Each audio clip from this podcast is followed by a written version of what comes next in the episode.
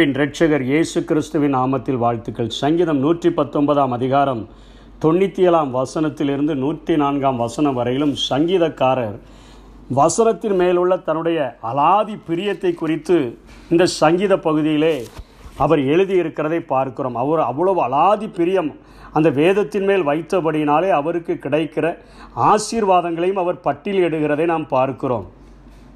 அவர் முதல் வசனத்திலே சொல்லுகிறார் தொண்ணூற்றி ஏழிலே மது வேதத்தில் நான் எவ்வளவு பிரியமாக இருக்கிறேன் அது முழு அது நாள் முழுவதும் அது என் தியானம் என்று சொல்லுகிறார். சங்கீதம் ஒன்று ரெண்டிலே கர்த்தருடைய வேதத்தில் பிரியமாக இருந்து இரவும் பகலும் அவருடைய வேதத்தை தியானிக்கிற மனுஷன் பாக்கியவான் என்று எழுதப்பட்டிருக்கிறதே. அந்த காரியத்தின்படி நான் வேதத்தின் மேல் பிரியமாக இருக்கிறேன் நாள் முழுவதும் அது என் தியானமாக இருக்கிறது என்று சொல்லுகிறபடியினாலே அதற்கு அடுத்த வசனத்தில் சொல்லுகிறார் அவைகள் என்றென்றைக்கும் என்னுடனே இருக்கிறது. எப்படி பிரியமாய் வைத்திருக்கிறேன் என்று சொன்னால் என்னுடைய பொக்கிஷங்களை பார்க்கிலும் இதை விலையேற பெற்ற பொக்கிஷமாக என்றென்றைக்கும் என்னோடு கூட நான் வைத்திருக்கிறேன் என்று சொல்லுகிறார். தொண்ணூற்றி ஒன்பதாம் வசனத்தில் சொல்லுகிறார் அது என்னுடைய தியானமாக இருக்கிறது. நாள் முழுவதும் அது என் தியானம் என்று சொல்லுகிறாரே அது தியானமாக இருக்கிறது என்று சொல்லுகிறார். அது பொக்கிஷமாக மாத்திரமல்ல தியானமாக மாத்திரமல்ல. அந்த வசனங்களை நான் கை கொண்டு வாழுகிறேன் என்று சொல்லுகிறார். அது நிமித்தமாக எனக்கு கிடைக்கிற ஆசீர்வாதங்கள் என்று அவர் சொல்லுகிற காரியம் என்னை என் சத்துருக்களிலும் அதிக ஞானமுள்ளவனாக்கினீர் என்று சொல்லுகிறார்.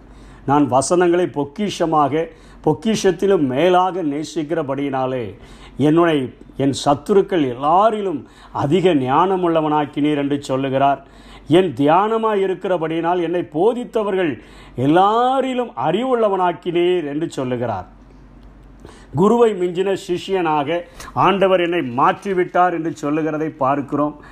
மூன்றாவது நூறாம் வசனத்தில் சொல்கிறார் முதியோர்களை பார்க்கிலும் ஞானமுள்ளவனாக இருக்கிறான். அவர்கள் அனுபவத்தின் மிகுதியினால் அவர்கள் ஞானமுள்ளவர்களாக காட்சியளிக்கலாம்.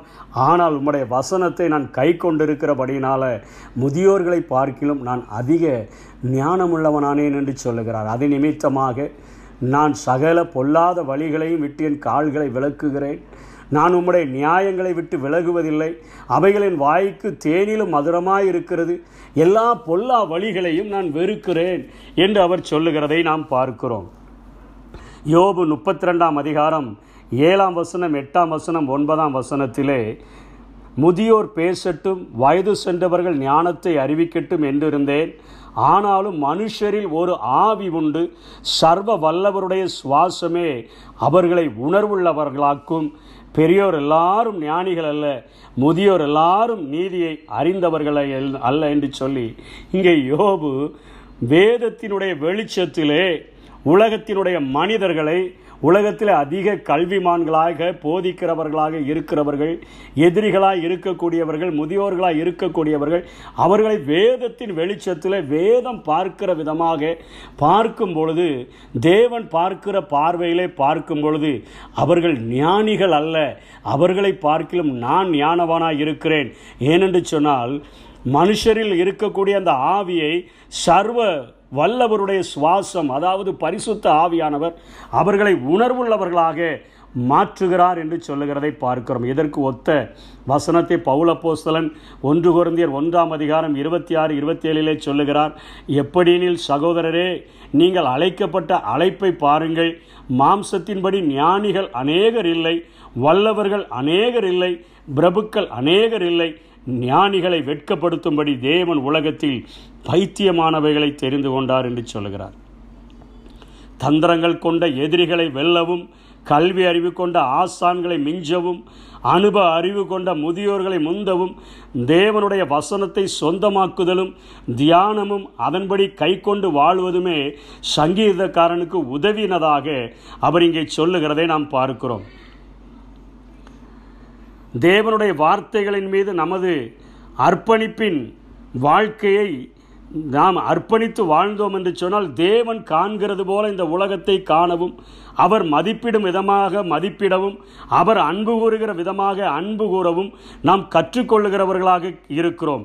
தேவனுடைய சிந்தனைகளுக்கு ஏற்ப இணக்கமாக நம்மை சரி செய்து கொண்டு தேவனுடைய சித்தத்தோடு கூட இணைந்து வாழ்கிற ஒரு வாழ்க்கையை இந்த வேதத்தின் மேலே இத்தனை பிரியம் வைத்தோம் என்று சொன்னால் நாம் பெற்றுக்கொள்ள முடியும். பவுல் திரும்பவும் ஒன்று குறைந்த ரெண்டாம் அதிகாரம் பதினாறாம் வசனத்தில் சொல்லுகிறார் கர்த்தருக்கு போதிக்கத்தக்க அவருடைய சிந்தையை அறிந்தவன் யார்? எங்களுக்கோ கிறிஸ்துவின் சிந்தை உண்டாயிருக்கிறது. கிறிஸ்துவின் சிந்தையை குறித்து கொஞ்சம் புரிந்து கொள்ள வேண்டும் என்று சொன்னால் அனித்தியமான உலக பொருள்களினால் உங்களுக்கு சிநேகிதர்களை சம்பாதியுங்கள் என்று சொன்னாரே. காணிக்கை கொடுக்கிறவர்களை என் இயேசு கிறிஸ்து இந்த பூமியில் வாழ்ந்த பொழுது பார்த்திருந்து எல்லாரும் பரிபூரணத்திலிருந்து எடுத்து போட்ட பொழுது ஒரு விதவை தனக்கென்று தன்னுடைய ஜீவனத்திற்கென்று வைத்திருந்த அந்த ரெண்டு காசை போடும் பொழுது ஆண்டவர் இவர்கள் எல்லாரிலும் இவர் அதிகமாய் போட்டால் என்று சொல்லுகிறாரே அந்த பார்வையை நான் பெற்றவனாக இந்த உலகத்திலே வாழ முடியும் என்பதை இந்த வேதத்தில் பவுல் கற்றுக் கொடுக்கிறதை பார்க்கிறோம். இயேசு கிறிஸ்து இன்னொரு ஊமையை கற்றுக் கொடுக்கிறாரே ஒருவனுடைய விளம் நிலம் நன்றாக விளைந்திருந்ததே அவன் தன்னுடைய களஞ்சியங்களையெல்லாம் இடித்து பெரிதாக்கி அவனுக்கு விளைந்த எல்லாவற்றையும் அந்த கருவூலத்திலே கொண்டு வந்து சேர்த்து வைத்து என் ஆத்துமாவே நீ புசித்து குடித்து நீ இழைப்பாறு உனக்கென்று அநேக நாட்களுக்கென்று இவைகள் சேர்த்து வைக்கப்பட்டிருக்கிறது என்று சொல்லுகிறானே. அன்று இரவிலே ஆண்டவர் அவனோடு கூட பேசுகிறார் மதிகேடனே என்று சொல்லி. நீ சேர்த்து வைப்பதை பார்க்கிலும் அனித்தியமான உலக பொருட்களினால உனக்கு சிநேகிதரை சம்பாதித்தாய் என்று சொன்னால் நீங்கள் மாளும் பொழுது நித்திய வீடுகளில் அவர்கள் உங்களை ஏற்றுக்கொள்ளுவார்கள் என்று சொல்லுகிறதை பார்க்கிறோம். தேவனுக்கு பயப்படுகிற பயத்தையும் பரிசுத்தையும் குறித்து வேதத்தின் மூலமாகத்தான் நாம் கற்றுக்கொள்ள முடியும். இதற்கு பின்பாக ஒரு மிகப்பெரிய நித்திய வாழ்க்கை ஒன்று இருக்கிறது. இது நமக்கென்று ஒரு கொடுக்கப்பட்ட ஒரு வாடகை வீடு. இதிலே நாம் ஒரு பரதேசிகளாய் சஞ்சரிக்கிறோம். நாம் நித்திய நித்தியமாக வாழப்போகிற மகா பெரிய ஒரு பரலோக ராஜ்யம் ஒன்று இருக்கிறது என்பதை இந்த வேதங்களை கொண்டுதான் நாம் அறிந்து கொள்ள முடிகிறது. எழுதியிருக்கிறபடி அதே ஒன்று குறைந்து இரண்டாம் அதிகாரத்திலே பவுல் சொல்லுகிறார் எழுதியிருக்கிறபடி தேவன் தம்மில் அன்பு கூறுகிறவர்களுக்கு ஆயத்தம் பண்ணினவைகளை கண் காணவும் இல்லை காது கேட்கவும் இல்லை அவர்களுடைய இதயத்தில் அது தோன்றவும் இல்லை நமக்கோ தேவனன் அவைகளை தமது ஆவியினாலே வெளிப்படுத்தி இருக்கிறார். அந்த ஆவியானவர் எல்லாவற்றையும் தேவனுடைய ஆழங்களையும் அறிந்திருக்கிறார். மனுஷனுடைய ஆவியே அன்றி மனுஷரில் எவன் மனுஷருக்குரியவைகளை அறிவான்? அப்படி போல தேவனுடைய ஆவியே அன்றி ஒருவனும் தேவனுக்குரியவைகளை அறிய மாட்டான் என்று சொல்லுகிறார். பதினாறாம் வசனத்திலே கர்த்தருக்கு போதிக்கத்தக்க அவருடைய சிந்தையை அறிந்தவன் யார்? என்று கேள்வி கேட்டுவிட்டு எங்களுக்கோ கிறிஸ்துவினுடைய சிந்தை உண்டாயிருக்கிறது. என்னையா சிந்தை? எப்ரேயர் ஒன்று ஒம்போதிலே நீர் நீதியை விரும்பி அக்கிரமத்தை வெறுத்திருக்கிறீர். தேவனுடைய பரிசுத்தத்தையும் பாவத்தினுடைய பரி பயங்கரத்தையும் அறிந்து கொண்டு ஒரு ஆவிக்குரிய வாழ்க்கை வாழும்படியாக தன்னை அர்ப்பணித்த ஒரு மனிதன்தான் இந்த உலகத்திலே அவன் ஞானவானாக காட்சியளிக்கிறான். யோவான் பதினேழு மூன்றிலே ஒன்றான மெய்தேவனாகிய உம்மையும் நீர் அனுப்பினவராகிய இயேசு கிறிஸ்துவையும் அறிவதே நித்திய ஜீவன்.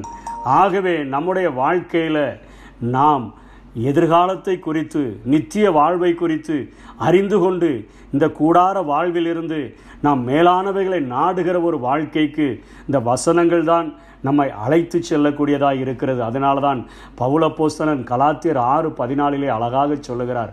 மிகப்பெரிய கப்பல் எல்லாவற்றிற்கும் அதிபதியாக இருந்த போதிலும் கூட அநேக கைத்தொழில்கள் எல்லாவற்றையும் கற்றிருந்த போதிலும் கூட ரோமாபுரியிலே அவன் குடியுரிமை பெற்றிருந்த போதிலும் கூட அவன் இஸ்ரவேல் கோத்திரத்திலே பென்யமின் கோத்திரத்தை சேர்ந்தவனாக இருந்த போதிலும் கூட அவன் பரிசேயனில் பரிசேன் என்று சொன்ன போதிலும் கூட கமாலியலினுடைய பாதத்தருகே அமர்ந்து நான் பெரிய கல்வியெல்லாம் கற்றேன் என்று சொன்ன போதிலும் கூட நியாயப்பிரமாணத்தின்படி ஒரு குற்றமும் சாட்டப்படாத ஒரு பரிசுத்தமான வாழ்க்கை வாழ்கிறவன் என்று சொன்னபோதிலும் கூட ஒன்றான மெய்தேவனாகிய உம்மையும் நீர் அனுப்பினவராகிய இயேசு கிறிஸ்துவையும் அறிவதே நித்திய ஜீவன். கலாத்தியர் ஆறு பதினாலில் சொல்லுகிறார் நானோ நம்முடைய கர்த்தராகிய இயேசு கிறிஸ்துவின் சிலுவையை குறித்து அல்லாமல் வேறொன்றையும் குறித்து மேன்மை பாராட்ட மாட்டேன். ஏனென்று சொன்னால் இந்த உலகத்தில் சாபங்களை உடைப்பதற்கும் பாவங்களை கழுவி சுத்திகரிப்பதற்கும் நோய்களை நீக்குகிறதற்கும் என்னை பரலோகம் கொண்டு போய் சேர்க்கிறதற்கு என்னை பரிசுத்தமுள்ளவனாக மாற்றுகிறதற்கும் உம்முடைய சிலுவையை அன்றி நான் பெற்றிருக்கிற எந்த ஒரு தகுதியும் என்னை அது வழிநடத்த முடியாது என்பதை ஆழமாய் அறிந்திருந்தபடியினாலே அவர் சொல்லுகிறார் சிலுவையை குறித்தே மேன்மை பாராட்டுவேன். இந்த ஞானத்தை தான் இந்த வேதம் நமக்கு போதிக்கக்கூடியதாக இருக்கிறது. இந்த வேதத்தை கற்றுக்கொண்டோம் என்று சொன்னால் எதிரிகளை விட ஞானவான்களாக நமக்கு கற்பிக்கிறவர்களை விட ஞானவான்களாக முதியோர்களை விட ஞானவான்களாக நாம் வாழ முடியும். அப்பேற்பட்ட கிருபைகளை தேவன் நமக்கு தந்தருள்வாராக. ஆமை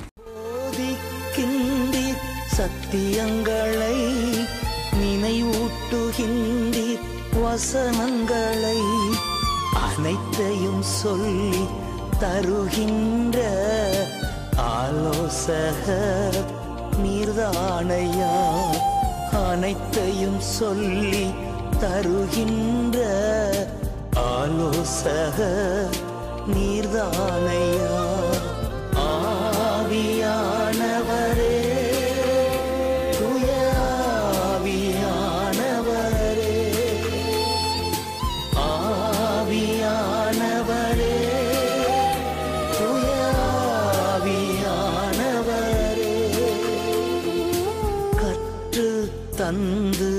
நடத்துகிறீர் கண்டித்து உணர்த்தி போதிக்கிறீர் ஆவியானவரே